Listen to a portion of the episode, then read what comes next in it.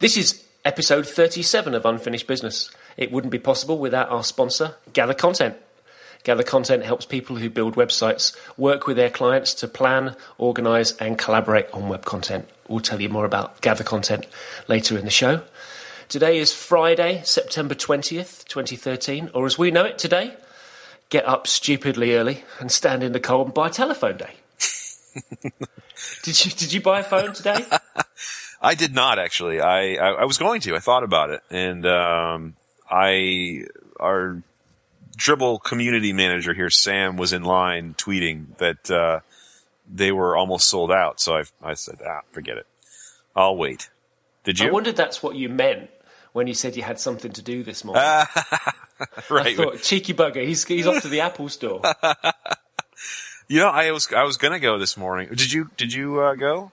Yeah, I got up at 3:45 a.m. Oh my goodness! So you did the whole deal. Did you get one? What did you get? No, this is the thing, right? I get up really stupidly early, and I get to the store just before 5 a.m. And there's 200 people in front of me. Oh my god! Really? So, and this is in the Liverpool store, which is wait a minute, right? Liverpool, jeez. And so it's not the biggest store in the world. It's not like I knew that there was a big queue already outside Manchester. Yep.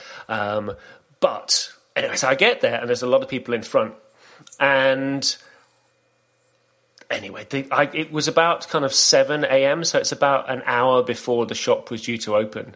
Right. They came around. They do this. Have you seen this thing where they do this ticketing system? Yeah, I've heard about that. Where they ask you what you're going to get and give you a coupon. Yeah, and I thought, well, I'd kind of predicted that maybe there'd be equal numbers for the 5C and 5S. Right. But it gets to about 7 a.m. and they come round and they just go, sorry, we just don't have any 5S's left.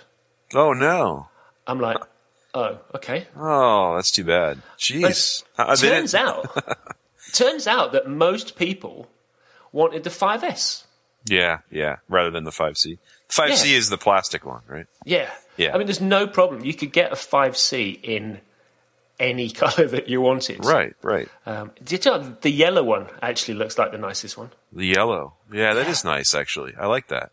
Banana phone. I think is the camera better on the 5S? That was the main reason I was going to upgrade. Yeah, that's why I want to get the better camera. Absolutely. I mean, they could just do the camera, and I would still buy it, you know? But the problem, because I thought to myself, there's like 200 people in front. You know, if you kind of split out all the different models... you know, maybe I'll be able to get, you know, a gold 32, but if there's not the 32, then I'll get the 16, or maybe I'll switch and get the silver, something like that. I thought I'm bound to get something out of the four types that I wanted. The biggest problem was scalpers. And I didn't realize this was a problem. Right? Yeah, there was guys that were they had teams of people that were in the queue. Some of them were like a dozen people, right? Because it's probably the same in the States, but you can buy... 2 per person. Oh, okay. I was going to say, is there a maximum per person? Yeah. So they still didn't have a ton of phones on hand, though. No. If there's 200 people in line and you could buy 2, there's a very limited amount they have at these stores. Yeah. It was. I didn't even know this scalping thing was a phenomenon. I didn't think it was so organized anyway. Yeah, well, you think that Apple could combat that somehow, right? Well, I don't know. Maybe not. I don't know. I mean, maybe they could... tie your place in line to like an Apple ID or something. I don't know. Yeah, right. Exactly. Then they'd know who you were. So you're out of luck too. So we're both still on old phones then. Yeah. Well, I've actually seen them in the flesh now, so I could decide that the gold, in fact, was the one that I wanted to get. Oh, you do want to go gold? Excellent. Yeah. Bit of a difference. It is a bit of a difference. It's very luxurious. It's like my beard. Like your beard. But I've ordered it online. So now it says October. So one day, happy day, my phone will be delivered. And there you go. Stop talking about it. It'll be a nice surprise in the mail. That's probably what I'll do too. Save a trip to the store. Don't have to worry about it. You know what? I'm going to order it today. You've inspired me. No, they do look nice, and the camera I think is worth it just for the camera. That's exactly it, and they've done that every time, pretty much the last few. Where the camera improvements have just been enough so that I'd be like, okay, I have to do it. Because it's become my camera, my only camera, really. Well, listeners will know that, because I keep going on about it, that I had a 4S that got stolen. Oh, no. Yeah. So my friend Richard lent me a 4. Yeah. And yeah, very nice of him, and it's great. Yeah. But the worst thing is that the difference in camera quality between the 4 and the 4S, you know, huge. I just don't feel like taking photographs with it. Yeah. It's a big difference. It's a huge difference. So I'm really looking forward to getting the 5s. Well, that'll be a big jump for you then. Cause I have a 5, and the camera there was a big jump between 4S and 5. And but you're going from 4S to 5S. And that's going to be phenomenal. I mean, I'm going from 4 to 5S. Oh, so, I'm sorry. Yeah, 4 to 5S. It's crazy. I mean, the camera is amazing, and that's all you need. I'm selling my DSLR kit because I just don't use it anymore. It's too much. It's too much to lug around. I never have it. I went down to one of those little micro 4/3 cameras, like one of the little Olympus things. Yes. Those are great too. Yeah. Yeah, no, they're really good. I've taken a lot of nice shots with that. It's in for repair right now because I got the SD card jammed in the damn thing. Oh, no. Which is another reason why I really wanted to get the iPhone because I'm completely camera-less. You're camera-less. I don't know anything. I don't know where you've been lately, Andy. I've been around. Where have you been, more to the point? I should point out at this point that you're not, in fact, Anna Debenham. I am not. No. I didn't know if that was a was that a confusion. It may be. It may be to listeners. Anna's taking a break this week, so I'm joined by designer, author, speaker, entrepreneur. Oh, you were supposed to have Anna on. Okay, I got you. Yeah. Well, Anna's always on. Oh, okay. Oh, she's always on. All right. Geez. Yeah, usually, but then she's taking a break. So, all right. Excellent. So this time I'm talking to Dan Cederholm. Woohoo! That's me. I'm happy to be here. Thank you. First of all, thank you for having me. No, that's we go way back, and we haven't seen each other a long time, so this is fun. Do you know, I do have a bone to pick with you. I've got a problem. Yeah, I've got a problem with this Dribbble T-shirt that you sent me. Oh, no. Yeah, what's the problem? Well, no, is it one of the original ones? It is one of the very original ones. Oh, wow, one of the first ones. Okay. No matter how many times I iron it, I can't make the icon go flat. That's intentional. We you know, this is before flat icons were in vogue. So has this whole flat thing? Has it changed Dribbble in any way? Do you think? I think it's one of those trends that just is sort of happening, and it's kind of fascinating to watch it happen. And it ebbs and flows because things been out for a few years, so we can see how things on Dribbble anyway, in particular, change. You know, trends come and go, and it's actually fun. I think people take it a little too seriously sometimes and say, oh well, this is all that's everyone's doing flat design now. And actually, I mean, so there's that aside, and then there's also the notion of flat design, which is kind of funny to me because, you know, everything was flat, you know, 30 years ago. So it's a trend. It's a visual style that's sort of, I think a couple things coming into play. iOS 7, is one of them. Even Windows 8 to a certain extent, you could argue. A lot of those things,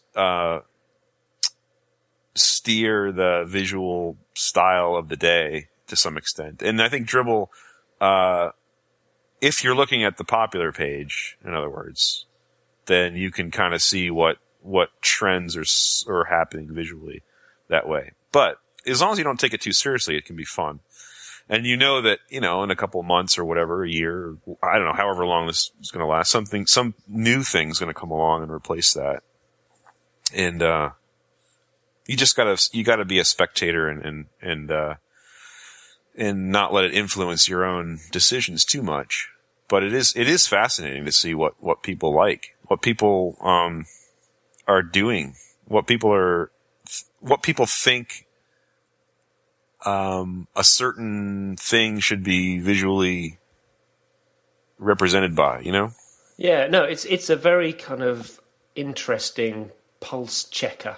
Yeah, exactly. Pulse taker. Yes. Visual pulse taker. Yeah, I like that.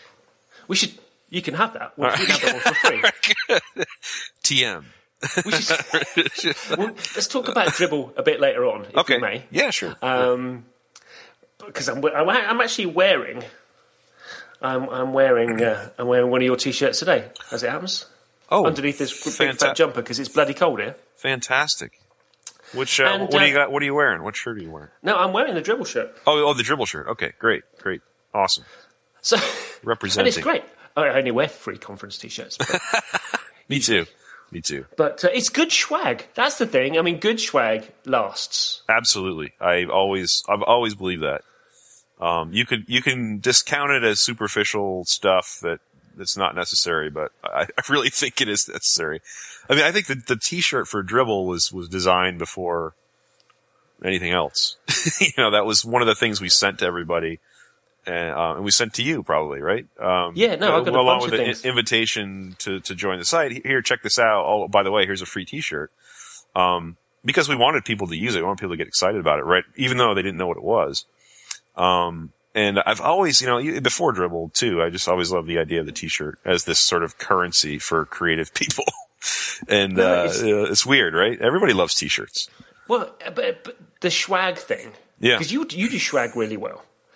Thanks. And it's kind of the opposite of when you go to, a lot of conferences get it right, but the kind of conference bag thing. South by Southwest, I think, was the worst where right. You just get a bag of crap that you then leave in the trash can. Right. Free gum and stuff. And, Just crappy stuff. But I think that having good swag can really help.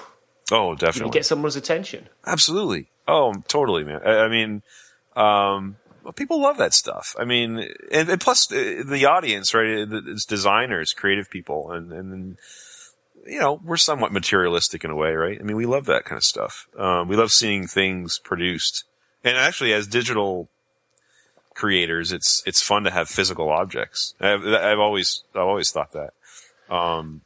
But yeah, I mean, some people are really good at it, and some people are, it's sort of an afterthought.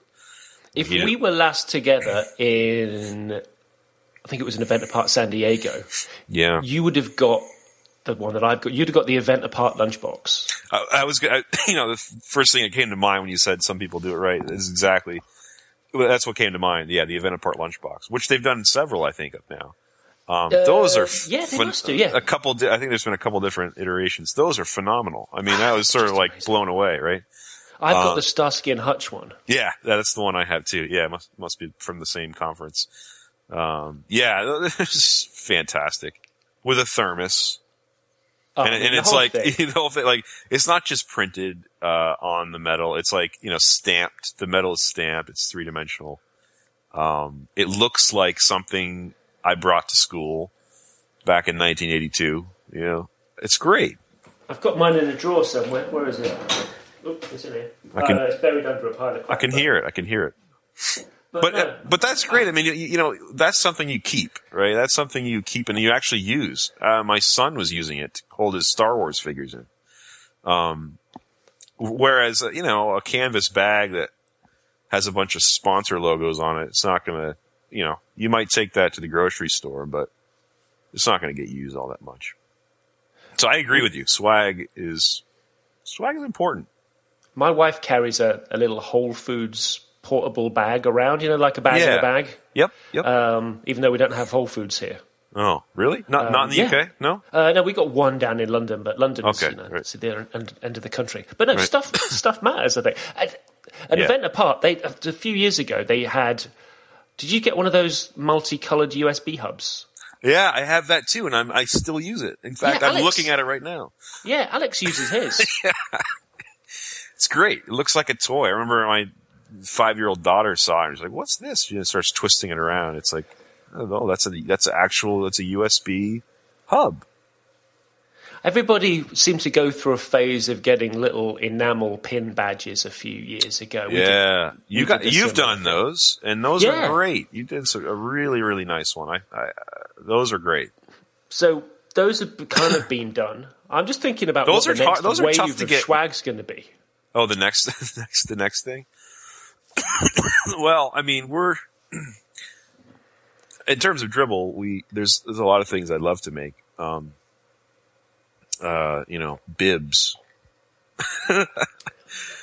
Bibs. Dribble, like baby bibs. I don't know. Maybe you don't call it bib in the UK. No, we call them bibs. Bibs, okay.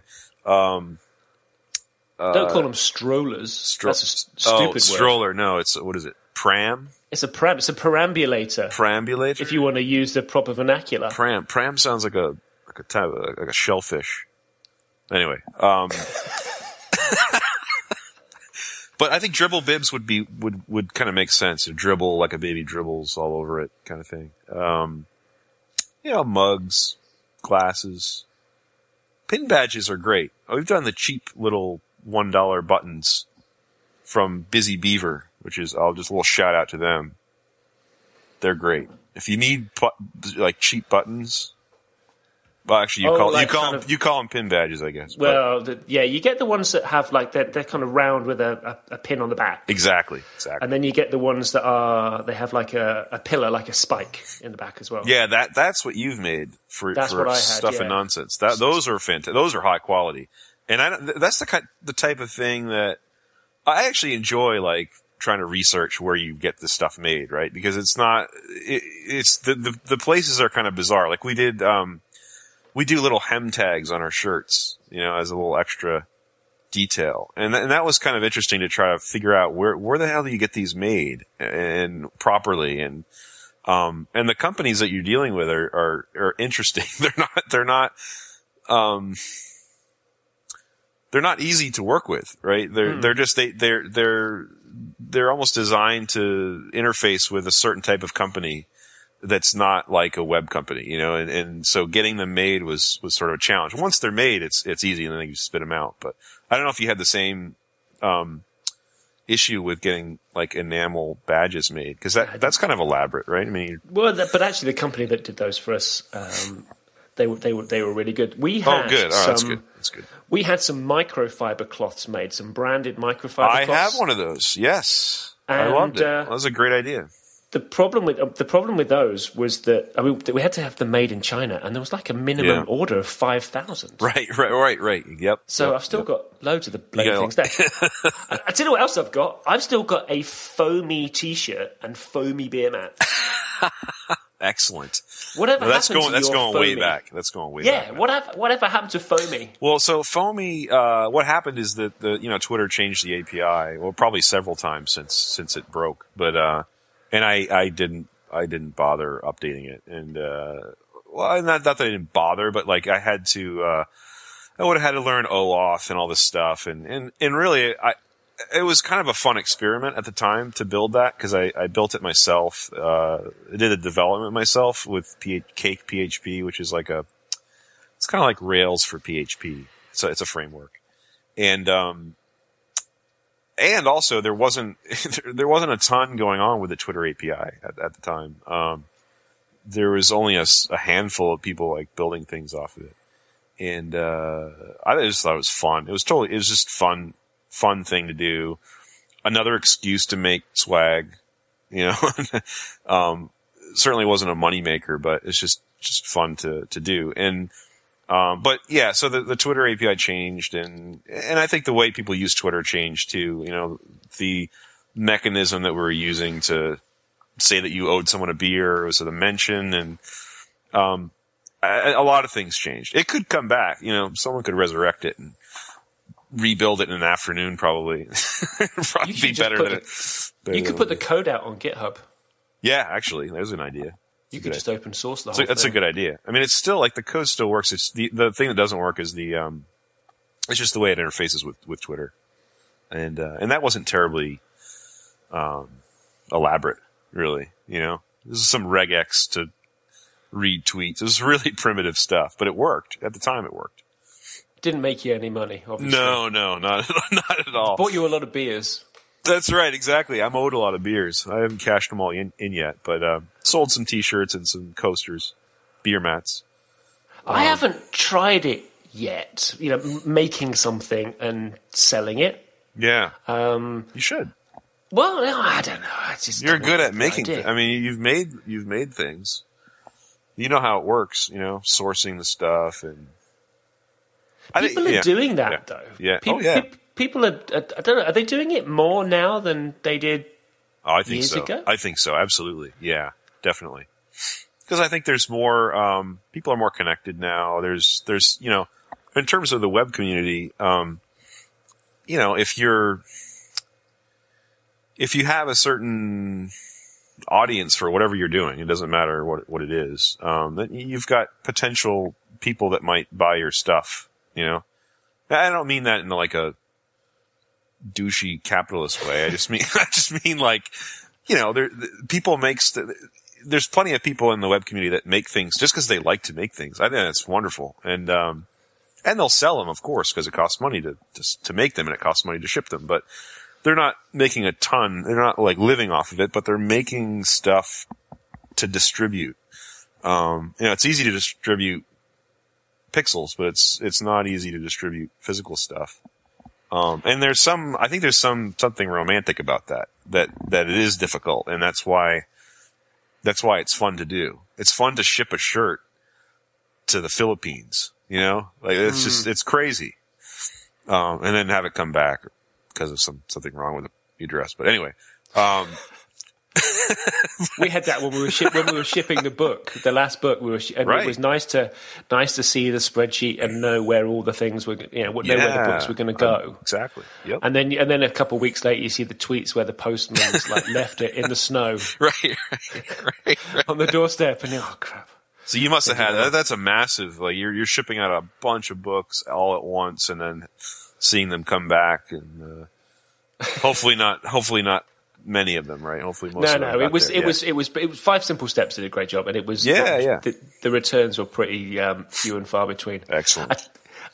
Jessica Hish. Yeah, she does a ton of things. She's amazing. I do not know where she gets the energy. I don't either. She's incredibly talented. I love Jessica Hish. She's incredible. I mean, her letterpress prints are really nice. Oh yeah, absolutely. I'll tell you who else is a good. Which kind of it doesn't surprise me knowing him, but Cameron Moll's letterpress posters. Oh yeah, phenomenal. Love those things. Those are you know, the amount of detail and time that he puts into those is amazing. And he's working on another one right now, I think. I haven't got any because they don't go with my Planet of the Apes decor. Well, maybe his next one would be you know, Dr. Zaius with. Set in some sort of like apey typeface. I don't know. It's possible. Love that. He doesn't listen to the show because he's got his own. He's superior now. He's got his own podcast. Did you see? He's built himself a recording booth. I did see that. Yeah, and he put a link to this in the show notes for the listeners. But yeah, he's built this soundproof booth that he just like puts over his desk. It's incredible. I saw that, and I saw that he built is another person amazingly talented. Can make anything, you know, did that in a weekend project. You know, I don't know what I was thinking, like, what did I do this weekend? Like, you know, if I needed a soundproof booth, I'm not sure I would have made it. I wish I had that kind of handyish kind of quality. But you know, we all can't be handy like that.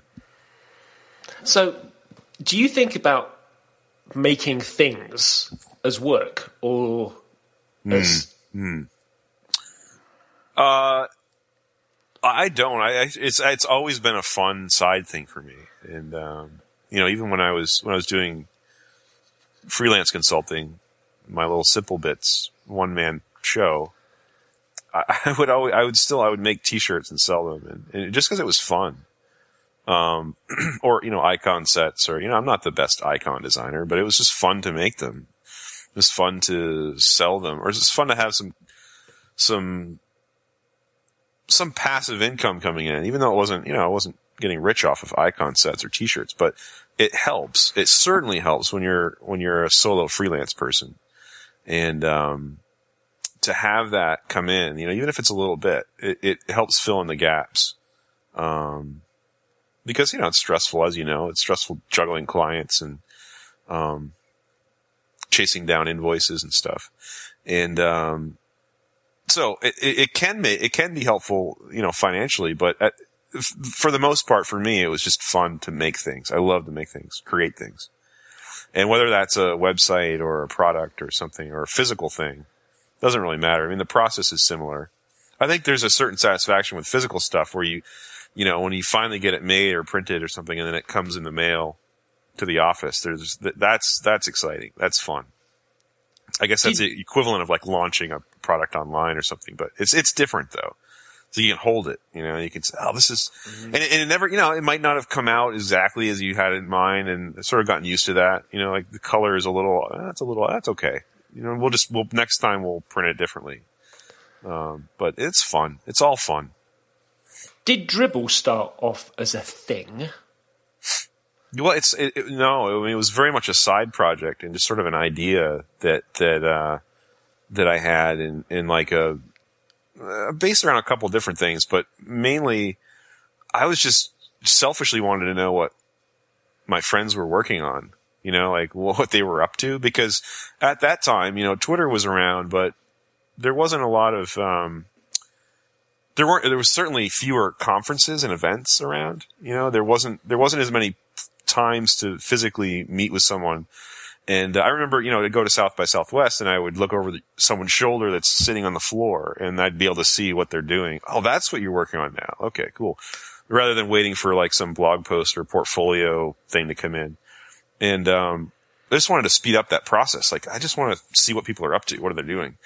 And, so that's where the premise came from, and it definitely started as a side project, and luckily serendipity made it a product where Rich Thornett, the co-founder who lives here in Salem with me, you know, was working in the Simple Bits office a couple days a week while he telecommuted to a job, like a real job, and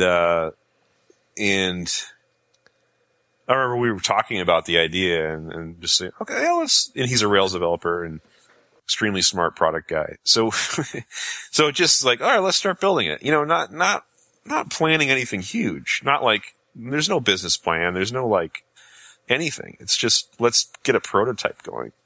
Let's start a Rails project called Dribbble and build it. And that's how it started. And then, you know, it just sort of evolved. It was like, oh, wow, this could be really fun if other people could use this and not just us two. This could be really interesting, you know, depending on what people upload. And that was why we invited, you know, people like yourself and other colleagues and friends I knew in the design world to see the first uploads. And very quickly it was like, oh, okay, this is cool, because people are sharing some really neat stuff, like really visual stuff, not just like, hey, I'm typing an email now and here's a piece of it. We weren't sure exactly how people were going to use it. And it was pretty eye-opening to see, oh, wow, like, okay, people are making cool stuff, right? And they're not sharing it completely, you know, throughout the process. You might hear about it when it's out, But wow, this is cool. And I might not know all the whole story, and it might be out of context, and that's fine. And it's still fun to know about it and to see it. You've got 4 people, I think, as well as you and Rich there now. Yeah, we're up to 5, actually. We're up to 5, including Rich and I. So we've got Sam Fine, our community manager, who's here in Salem, too. So the 3 of us are here in Salem at the headquarters. And then we have 2 developers, Tristan Dunn in Louisiana and Patrick Byrne in Minnesota. And, so they're both remote. So it's been interesting. It's the business has grown and our roles have changed. How did you find making that transition? 'Cause you worked on your own most of the time, I think. Yeah, I did. Yeah. For a long time. I know you had a period where I think, didn't Megan Fisher work with you for a while? Yeah. Yep. Megan, worked with me, you know, sort of sporadically or part-time for a while. And then she kind of had her own thing going. And I mean, she's severely talented and was ripe to take off, and she has. So, that was good to see. So but how did you adapt to having to run a team then? Yeah, I mean, that's been a challenge. I mean, it's been really interesting because, you know, I'm the joke around the office is that I'm the HR guy now. And, which is partially true, you know, dealing with payroll and health insurance and just running the business and financials and, you know, getting an accountant and a lawyer and all that stuff is like what we've been doing for the past year, you know, primarily. is like business, ramping up the business. And I finally feel like we're in a good place now where we've got the extra help. Because for a long time it was Rich and I just juggling everything, from, you know, scaling the site to running the, everything. And now I think we're in a better place where we've got all those systems in place and we can plug more people in. If we need to hire more people, it'll be a lot easier to do that than it was the first three people that we hired. And I, you know, we have some projects in the works that are almost finished that hopefully will help the business. And I feel good about things now where I think we're ready to take it to the next level and really grow some more, do some more growth. But it was a transition, I'll tell you for sure. What I like about it from the little I know is that you started off with a really good idea. It was a good idea for a thing, and you turned that into a business rather than starting off with a business idea and then thinking about how you were going to find a market for it. Right? And then you've along the way you've added in revenue streams. Mm-hmm. So what have you got there now? Advertising.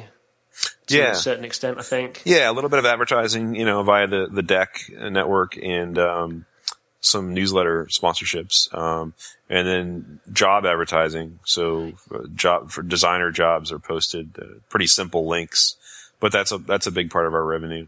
And that was happening like before we even had a place to do that. People were using our regular advertising to advertise jobs, or they were posting shots, saying, "Hey, we're hiring." So we quickly realized that this is going to happen no matter what. We need to create a little place for it. And then our pro accounts are a major part too. And that's just an inexpensive way to support us and get some extra features. And luckily the community's been fantastic with latching onto that and helping us with it. So those are the different things. But it's funny when you were saying, have an idea and then do a business model later. Sometimes that doesn't work out. Like on a larger scale, we see companies, struggle with that, right? Like they have like this giant growth and then they're like, okay, now how do we make money without taking on funding indefinitely? And so I think we were fortunate in that these revenue stream or these business opportunities kind of presented themselves as people were using Dribbble and we were watching the way they were using it. And, anything we add to that, we tried to do it organically. That's something that seems like it fits and it's not awkwardly tacked on. Like, the jobs thing's a good example. Like people were doing that. People were posting jobs. In different ways, either through our regular advertising or the shots themselves. The pro accounts is kind of a no-brainer, but there's extra features that we wanted to add onto the site.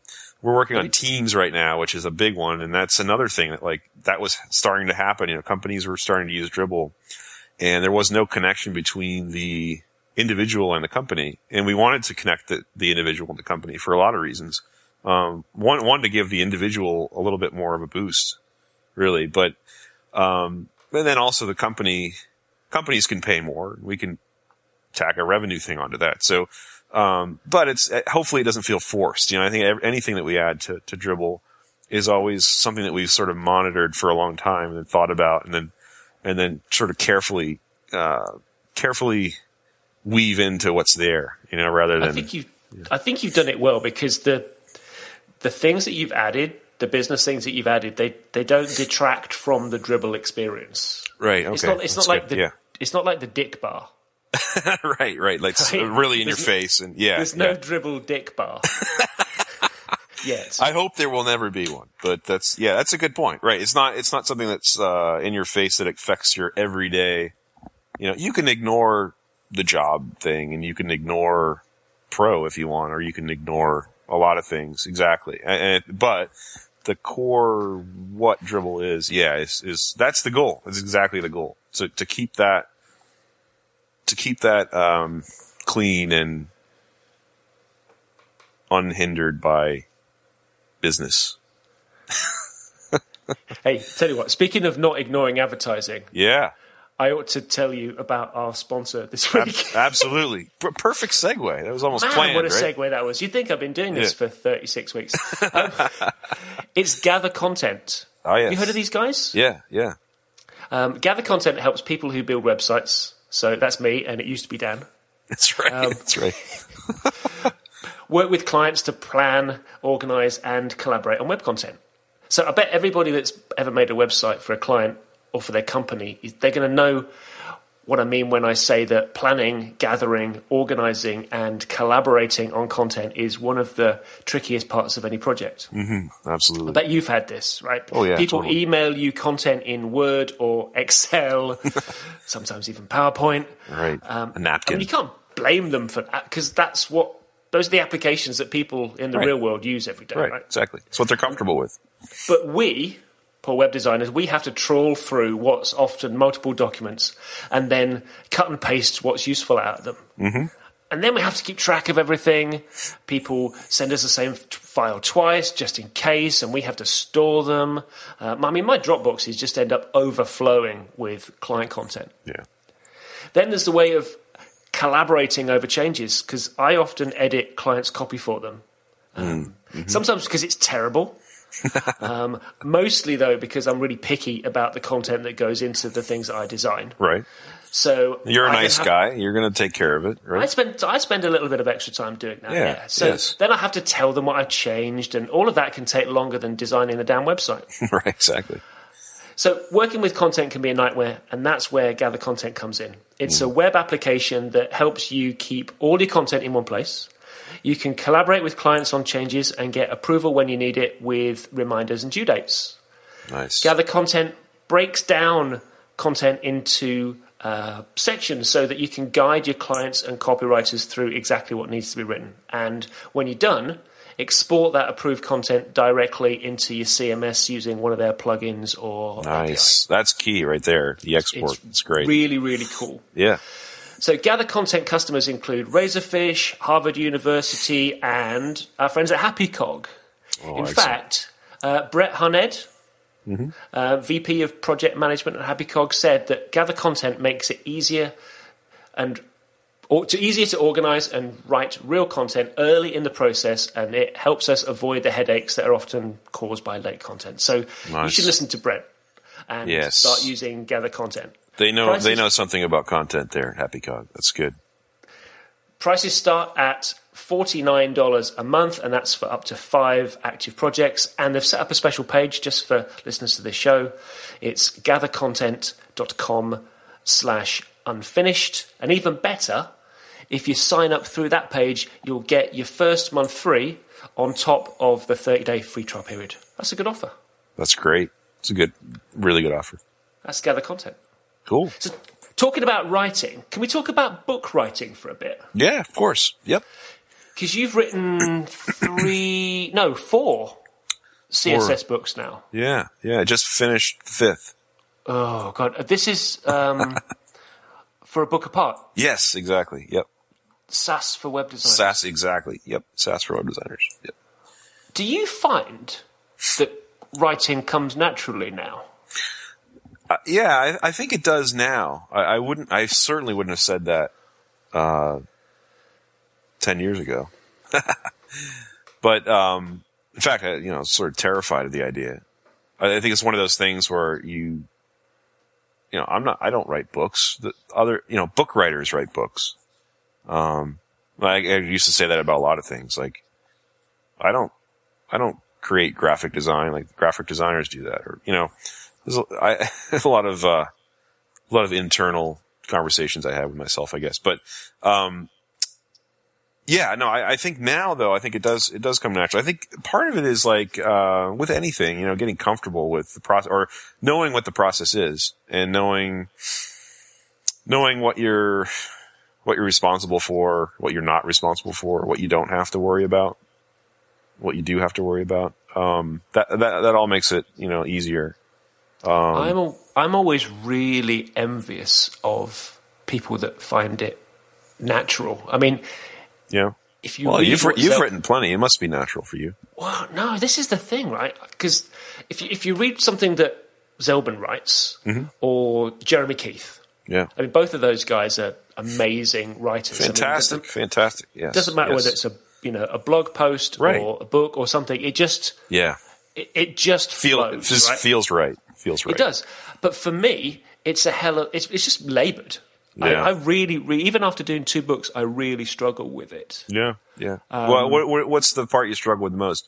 Like editing, self-editing after you've written, or I find it easier when I have quite a defined plan. Yeah, yeah. Sure. Because what I tend to do, I can't just sort of sit down and write and let it flow out. Mm-hmm. I have conversations in my head. I got some really good advice years ago, which is to, when you're writing, think about a real person that you know, that when you write, you can be talking to them, you can be having a conversation with them. And that's what I do. Yeah, yeah. So, but I tend to kind of like work on bits over and over and over again instead of just like getting to the end of the chapter or something, the end of the section. Mm-hmm, mm-hmm. And I go over the same conversation in my head, like over and over. Which, you know, if you spend a year writing a book, it's not good for your mental health. Yeah, the voices in your head, that could get ugly. Although those sections that you're going over and over again must be really, really good, right? I mean, they get better. They get better with editing. Yeah, exactly. I think. Right, exactly. Well, that's the other thing too. By the way, like the thing that the greatest thing I've learned by writing books is that the editor, if you work with a good editor, I mean, that makes it all that much easier, the whole process, because they're going to make you sound good and look good, and you can just kind of bang it out as you in your own voice. But then the editor, so it comes back to the people. I think working with good people in the publishing world, and certainly A Book Apart is fantastic because they've got a lot of great people there. Everybody I worked with there has been awesome, and but so having a good editor is key, and that'll make life a lot easier. Can you write and work on something else at the same time? Like this Sass for Web Designers book, have you been? Did you take time out just to write that, or did you do it alongside all your day-to-day Dribbble work? No, yeah, that was on the side. I mean, I didn't. That was after nights and weekends, really, pretty much. I can't do that. Yeah. Because Dribbble was this past year has been crazy, as we were talking about before, and there wasn't really an opportunity to say, I'm going to take like a month off and do this. So it was all on the side, and it took a while. That definitely took the process took longer. It could have been out, or it should have been out, and this is my fault, probably a lot sooner. And I think the opportunity for the book, I think it would have done well sooner too. Not that I don't think it's going to do well now, but anyway, yeah. So it is hard to juggle that, really hard. Yeah, I have to just write, and I shut myself away, and I'm hell to live with during book writing.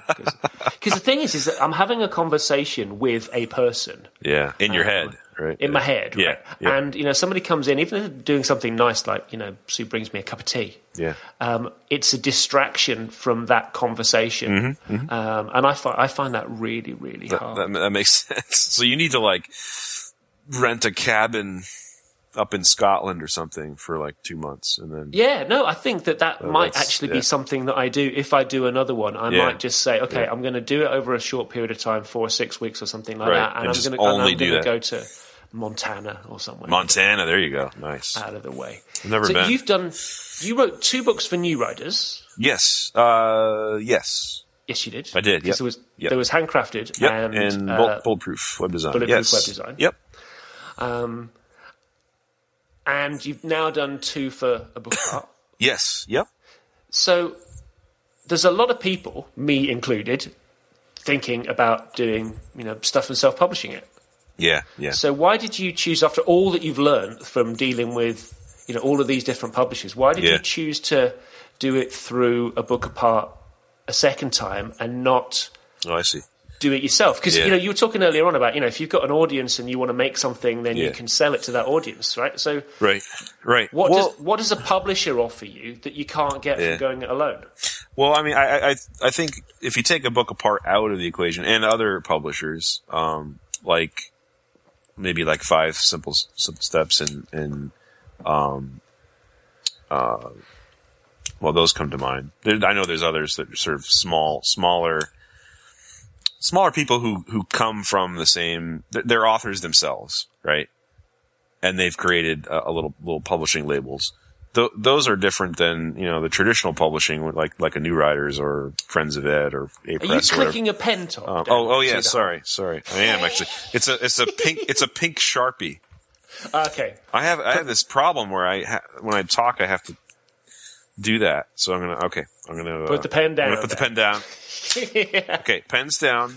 Now Rosenfeld, I think was it? Rosenfeld? Good example. Another good one. Yeah, exactly. Those types of publishing experiences are probably much different than a bigger one. And I think you're right. I think once you have an audience, there's not much. This is going to sound ungrateful to the big publishers because that's how you get started. But. Their royalty rate is pitiful. Yeah, it is. You're not making money on a book when you're dealing with a big publisher, and if you have an audience, you're right. You could sell direct to them. Why not? And make more money that way. But I think for me, I guess I could have done that, but there's a lot that goes into the process. And like I was saying earlier, you have to have a good editor. I think that's the key, especially for me anyway. I think my writing, I think it's always been boosted by a good editor and made that much better. And so, you know, Mandy Brown and Aaron Cassane are fantastic and they're going to make me sound better. So that was one reason, just the team. I think the team involved, the design of the book, right? Do I really want to worry about that when, you know, you've got Jason Santamaria to do it? It's like I got a copy of the latest one. Yeah. Just Enough Research, I think it was. The latest one. Yes. Erica Hall. Erica Hall's. Yeah. And they've changed the format, so they've changed the design of those little books. Yeah, they're fantastic. And the production quality's gone up. Oh yeah, absolutely. Paper quality and the printing. Yeah, do you know the thing that really annoys me? Yeah, it's that I've got 9 books of the old format and then the new one. Couldn't they just wait until 10? Right? Could they not flipping 10 of the old one, right? Yeah, and then done the next. I need to have a word with Jeffrey about that. Well, I don't know this for sure. Don't quote me on this, but I think. If I was them too, reissued the old ones in the new format. I'm not sure. Possibly. I'm not sure if that's what's on their radar. I'm gonna have to buy them again. I know exactly, which is genius from a marketing standpoint. But the quality is excellent. It's fantastic. And again, like that's a big deal, right? The printing quality. I mean, for us, right? You and me that's a big deal for us. The printing quality. Well, this is one of the reasons why I went with Five Simple Steps because even though New Riders has done a nice job on Transcending CSS, absolutely. I knew that I could control things and get what I wanted to produce as a better job. Yeah. By going to somewhere that would sit and work with me. Oh, absolutely. Right? I tell you what, absolutely. Talking about getting people to buy the same book twice. Yeah. Right. You've done 3, I think, editions of Bulletproof Web Design. Yeah, there is. Yeah, there's 3 editions of that one. Yeah, yeah. And I know that a lot of publishing contracts, they have these clauses in them that commit you to doing 2nd and maybe 3rd editions. Yeah. Right? And some of them, mentioning no names, A Press, they even have it in the contract that they'll get somebody else to write the 2nd or 3rd edition if you don't want to do it. That's entirely true. I mean, I think Jeremy Keith ran into this with his early... I ran into this too, actually. JavaScript book, right? So the question I have... I mean, New Riders, right? New Riders wanted me to work on a 2nd edition Transcending CSS years ago, and I didn't want to do it for a whole bunch of reasons, right? Yep, right. I couldn't see it paying me back anything like the amount of time that I would have to put into doing the second edition. I thought that I'd said everything that I wanted to say anyway, so I wasn't going to get excited about going back over the same stuff again. Right. And kind of, you know, Hard Boiled was sort of like an unofficial second edition. Exactly. Yeah, exactly. Yeah. And I think I got it a lot better the second time around. But how much of a responsibility do you think you've got to a publisher or to readers to keep those things up to date? Because I struggle with this, right? I think, should I really do a second edition of this ancient old thing? Yeah. That's a really good question, because you're right in that it's not, financially, it's not worth the amount of time that you have to put in for this. I think the edition, the second and third editions I did for Bulletproof were not terribly significant. I think there was, there were a few chapters that were overhauled, but it wasn't a complete rewrite, and for better, for worse, right? I mean, there could have been a full rewrite, but they were good about nudging me to do it and not saying we're going to get someone else to write it or something. I don't think they would have done that, which is good. At the same time, there are certain things like that. The time period from the first edition of Bulletproof Web Design to the third edition, so much happened back then, and so much changed in terms of, the CSS, for instance. So I guess I did feel an obligation to update that. I mean, one of the funnest things about going to conferences is someone coming up to you and being like, I learned a lot from your book, and I really love it. And I think for me to know that the book was out of date was a bummer. You put all this time into it, right? All this work and blood, sweat, and tears, and then it's like, oh wait, this is irrelevant now because of what's in it. And so I kind of wanted to keep that one at least up to date as much as I could. At this point, it would need an entirely new rewrite, or a different book altogether. So it's not really worth doing it now. But at the time, these little sort of, they were incremental additions, and I think some important stuff was changed, and I was happy about that. I was happy that the wrong information isn't going to be sent out there to the world. I got a royalty check from New Riders, I think, for the last quarter for Transcending, and it was 75 cents. Oh my God! It was really not worth cutting. Oh my goodness! Yeah, so right. It's the postage is more probably from San Francisco. Yeah, and I don't even know whether the same people are there now than people that I dealt with. But I was thinking, I would actually go back to them and say, listen, can we just put this thing out for free now? Can we just put a PDF version, digital version out there? That's a great idea. It's a good idea. Because then I would feel like I had less responsibility for it. Because I think, somebody's not spending an amount of money on buying this creaky, ancient old thing. Yeah. If they want to read it, because I still think there's some good stuff in there. Yeah, absolutely. Exactly. Maybe if code changes, but the concepts don't, right? So, yeah, absolutely. And it's quite nice to be able to look back through something like that. And, because it's the perennial kind of tech writer's nightmare where you include an example, and then 2 weeks before your book comes out, the website that you've quoted and taken a damn screenshot of changes. Right. You changed Dribbble the week before Hardboiled came out. Oh, no. I'm so sorry. Damn. That was intentional, by the way. No, just to keep you on your toes. Just Dribbble T-shirt. Had a bonfire. That's a good idea. I would feel better about putting it out there. I think I'm going to. I need to. It's an idea I've had for a while, and I need to think about. That's a good idea. I mean, and I've seen other authors do that too. Like I want to say, I know Jeffrey Zeldman has done that with his first book. Veen did. Jeffrey Veen, right? Exactly. I think it's a good idea. I mean, otherwise, at a certain point, a book becomes it's not. First of all, it's not printed anymore, right? Eventually. Unless it's still selling well, but in that case, it maybe doesn't need to be updated. So, at a certain point, it's sort of giving it away, giving it to the world. I think it's a great idea. I mean, maybe I'll do the same. Yeah, I mean, I don't have as many to give away as you do, but I think it's a little early for Hard Boiled yet because it's been. Oh yeah, no, definitely early for that. Yeah. And you know, it still pays for my kids' education, so I'm not gonna, I'm not giving that one up. No, don't give that up then. No. But yeah, it's just at what point do you let it go?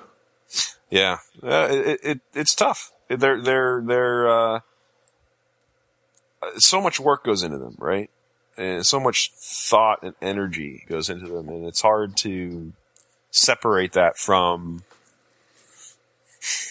It's hard to separate that from the information and the value that it has today as opposed to when it came out.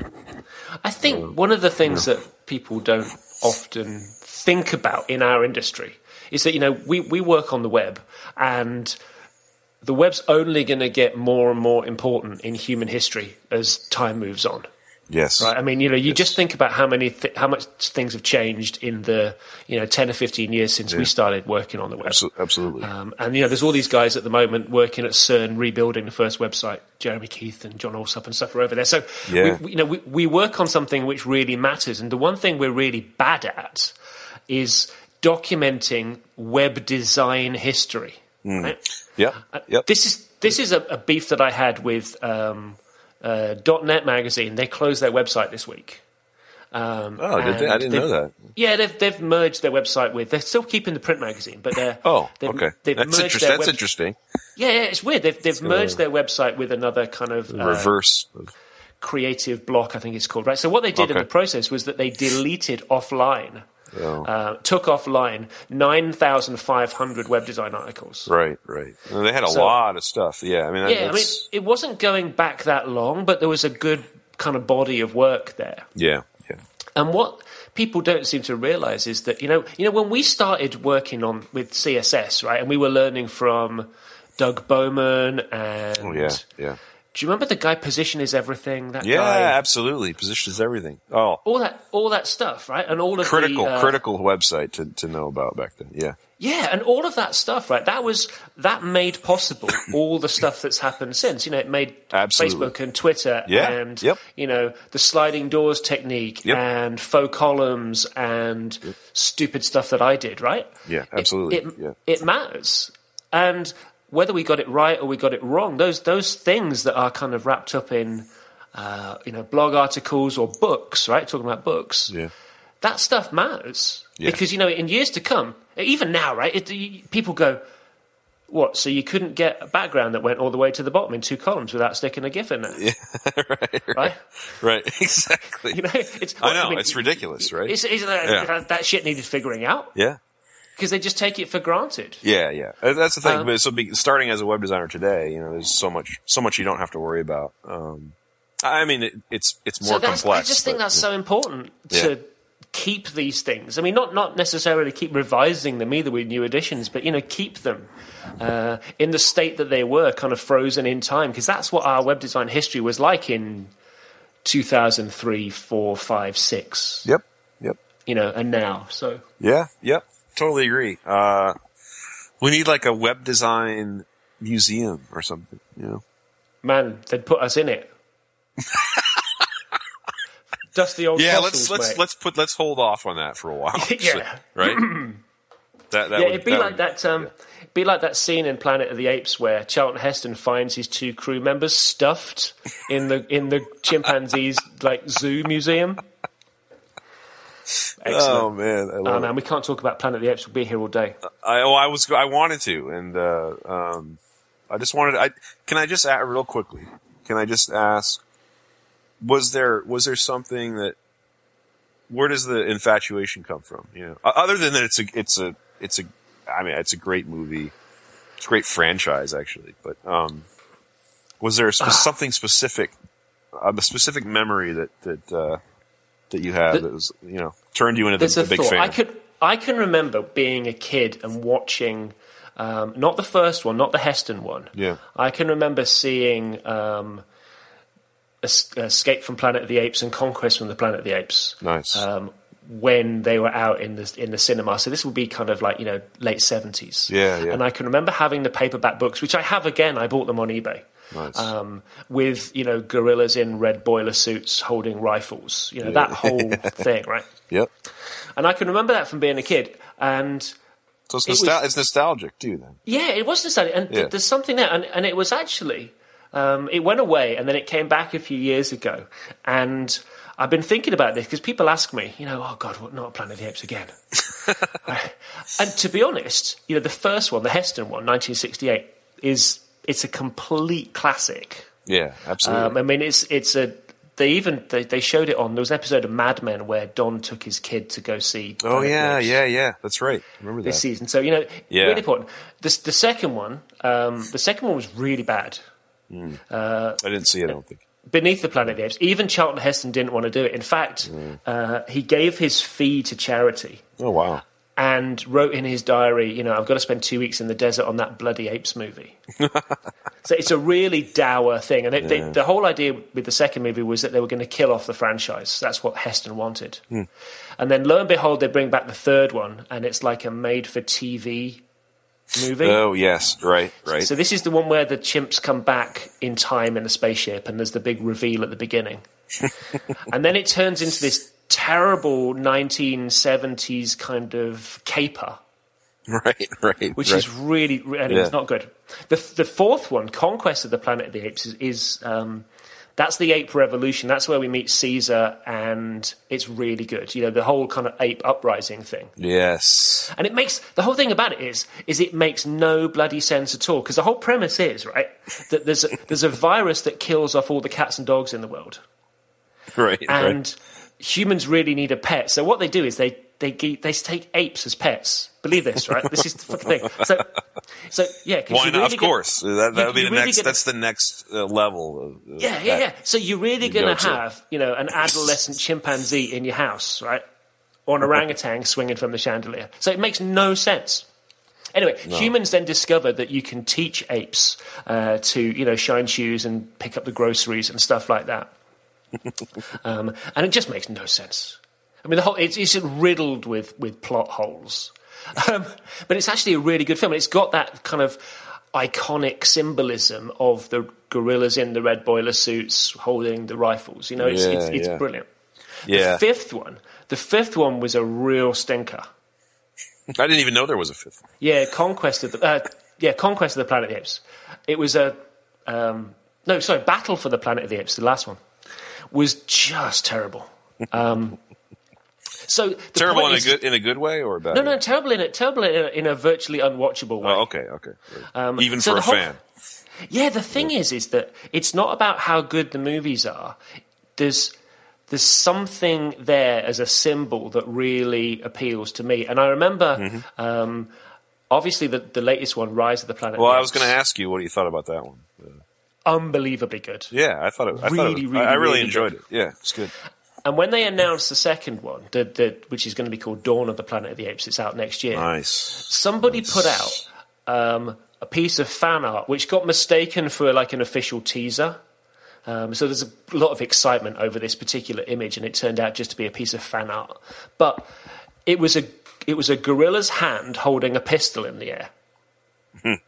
And that's the image, right? That's the image that sort of resonates with me. So you remember from the 70s. Yeah, and that's what I find so wonderful about it. And, you know, there's people who have written books about how the original movie kind of came from, you know, 1960s American politics and, you know, that whole landscape. But I don't take it that seriously. They're just, you know, the gorillas with guns, what can you do? I know. Well, that alone is, it's interesting concept. Apes with guns.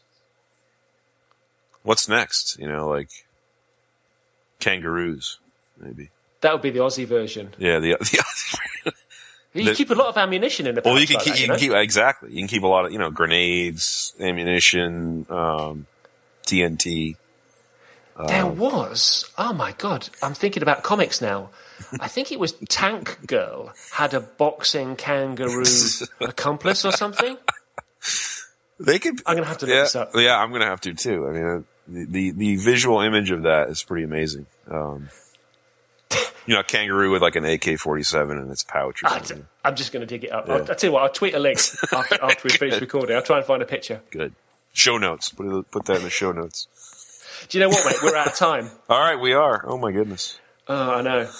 So people can follow you on Twitter at SimpleBits. Yes, they can. Yep. And obviously find you on Dribbble. On Dribbble. All the links that we mentioned in this episode are in our show notes, such as they are. Awesome. You'll find those at unfinished.bz/37. To ask questions and suggest topics, you can message us on Twitter at unfinishedbz, or BZ for Dan. There you go. Nice. Or email me, hehas@unfinished.bz. Thanks a lot to our sponsor again this week, Gather Content, helping people who build websites work with their clients to plan, organise and collaborate on web content. Mm-hmm. Thanks for having me. Next week. Thank you. Yeah, it's a pleasure, mate. Take care. All right, take care. See you, man.